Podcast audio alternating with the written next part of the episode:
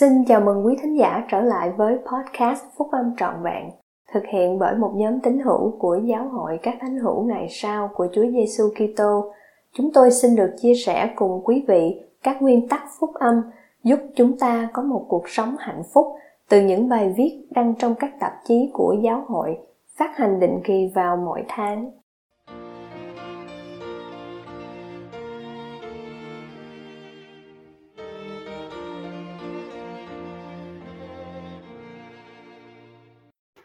Tóm tắt các phiên họp Chủ nhật của Đại hội Trung ương tháng 4 năm 2021. Các đại hội trung ương của giáo hội các thánh hữu ngày sau của Chúa Giêsu Kitô là những sự kiện bán niên mà tại đó các vị tiên tri, sứ đồ và những lãnh đạo khác của giáo hội chia sẻ các sứ điệp tập trung vào đấng Kitô về tình yêu thương và niềm hy vọng. Đại hội vào ngày 4 và ngày 5 tháng 4 năm 2021, phiên họp sáng Chủ nhật mang tính quốc tế rõ rệt, phản ánh một giáo hội toàn cầu. Mỗi người nói chuyện được kêu gọi đến từ một quốc gia khác nhau và phần âm nhạc đã được thu từ trước được trình bày bởi nhiều ca đoàn khác nhau trên khắp thế giới bằng ngôn ngữ mẹ đẻ của họ. Chủ tịch Russell M. Nelson đã khép lại buổi quy tụ ngày sa bát của Đại hội Trung ương thường niên kỳ thứ 191 và mời gọi mọi người gia tăng đức tin. Qua đức tin của anh chị em, Chúa Giêsu Kitô sẽ gia tăng khả năng của anh chị em để dời núi trong cuộc đời của anh chị em. Mặc dù những thử thách cá nhân của anh chị em có thể to lớn như núi Everest, anh cả Ulysses Soares thuộc nhóm túc số 12 vị sứ đồ và là một người Brazil, Ba Tây, đã nói rằng đấng cứu rỗi là đấng điều dưỡng của mọi linh hồn và các cánh tay của Ngài luôn dang ra cho tất cả những ai tìm kiếm Ngài. Ông nói rằng qua đấng Kitô, những người theo Ngài có thể nhận được một sự thay đổi lớn lao trong tâm trí và tấm lòng, mang lại một quan điểm mới mẻ về Thượng Đế và cuộc sống.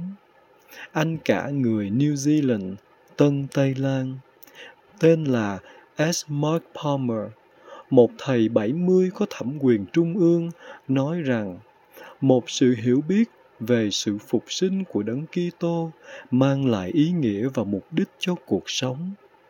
Tôi mời gọi tất cả những ai đang cảm thấy đau buồn, những ai đang vật lộn với nỗi nghi ngờ, những ai đang tự hỏi rằng điều gì sẽ xảy ra sau khi chúng ta chết.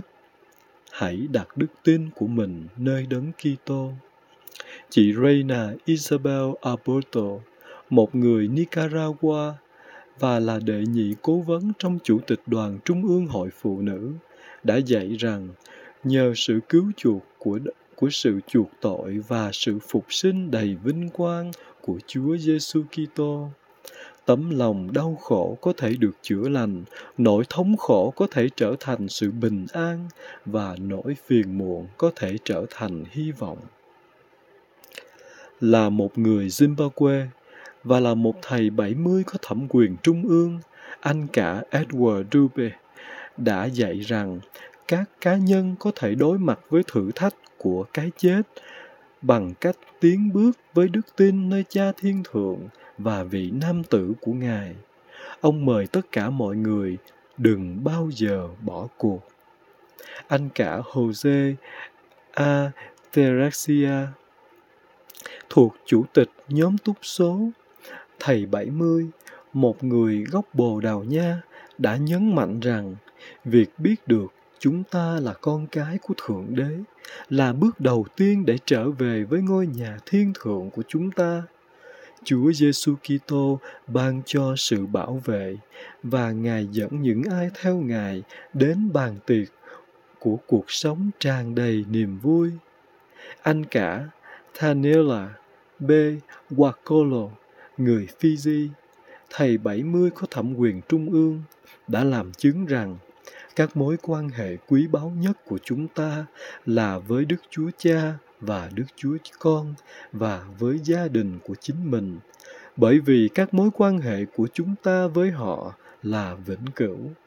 Ông đã dạy rằng Cha Thiên Thượng biểu lộ tình yêu thương của Ngài dành cho con cái Ngài bằng cách ban cho các mối quan hệ vĩnh cửu, kêu gọi các vị tiên tri và sửa phạt khi cần thiết. Anh cả Chi Hồng Sam Won một thầy 70 có thẩm quyền trung ương được sinh ra ở Hồng Kông, nhắc nhở rằng chúng ta có thể không thay đổi được tất cả những gì sắp tới nhưng chúng ta có thể chọn cách chuẩn bị cho những gì sắp tới. Anh cả michael john ute người phi luật tân thầy 70 có thẩm quyền trung ương đã làm chứng rằng việc biết đấng cứu rỗi phải là một mục tiêu quan trọng nhất trong cuộc đời của chúng ta và việc thật sự biết ngài khác với việc chỉ biết về Ngài. Phiên họp chiều Chủ nhật, Chủ tịch Russell M. Nelson đã loan báo về 20 ngôi đền thờ mới sẽ được xây cất trên khắp thế giới. Chúng ta hiện đang xây đắp cho tương lai. Những địa điểm đó là Oslo, Na Uy, Brussels, Bỉ, Vienna, Úc, Kumasi, Ghana, Beira, Mozambique, Cape Town, Nam Phi, Singapore, Cộng hòa Singapore, melo Horizonte, Brazil, Cali, Colombia, Cuadrado, Mexico, Torreon, Mexico, Helena, Montana, Casper, Wyoming, Grand Junction, Colorado, Farmington, New Mexico, Burley, Idaho, Eugene, Oregon, Elko, Nevada, Yorba Linda, California, Smithfield, Utah. Hiện tại, có 41 ngôi đền thờ đang được xây cất hoặc tu bổ lại và 21 ngôi đền thờ mới đã được làm lễ động thổ năm năm ngoái. Trong bài nói chuyện của mình, Chủ tịch Darlin' H. Oak thuộc đệ nhất chủ tịch đoàn đã làm chứng rằng hiến pháp Hoa Kỳ được soi dẫn từ thiên thượng và khuyến khích các tín hữu duy trì và bảo vệ các nguyên tắc của nó. Anh cả Russell A. Raspan dạy rằng Chúa thực hiện các phép lạ để nhắc nhở chúng ta về quyền năng của Ngài, tình yêu thương của Ngài dành cho chúng ta, sự giúp đỡ của Ngài từ các tầng trời với kinh nghiệm trần thế của chúng ta và sự mong muốn của Ngài để giảng dạy điều quý giá nhất. Thầy 70 có thẩm quyền trung ương, anh cả Timothy J. Ditches, đã làm chứng rằng ánh sáng thuộc linh của đấng cứu rỗi quan trọng không kém ánh sáng mặt trời dành cho mọi sự sống trên trái đất. Ánh sáng của đấng Kitô thường được gọi là lương tâm, dẫn đến sự tiếp nhận ảnh hưởng của Đức Thánh Linh là nguồn sáng lớn nhất từ Cha Thiên Thượng trong cuộc sống trần thế. Anh cả D. Todd Christopherson dạy rằng việc tuân theo các nguyên tắc và lệnh truyền của phúc âm của Chúa Giêsu Kitô mỗi ngày là đường lối hạnh phúc nhất và thỏa mãn nhất trong cuộc đời. Anh cả Alan R. Walker, một thầy 70 có thẩm quyền trung ương đang phục vụ tại Guatemala, đã nói trong một sứ điệp đã được thu lại trước rằng khi chúng ta quy tụ Israel ở cả hai bên bức màn che khi chúng ta hy sinh và phục vụ và làm cho đền thờ trở nên quan trọng trong cuộc sống chúng ta, thì chúa đang thực sự xây dựng chúng ta. Ngài đang xây dựng dân giao ước của ngài. Anh cả david a. Bedner đã mời các thánh hữu ngày sau học hỏi, sống theo và yêu thích các nguyên tắc ngay chính.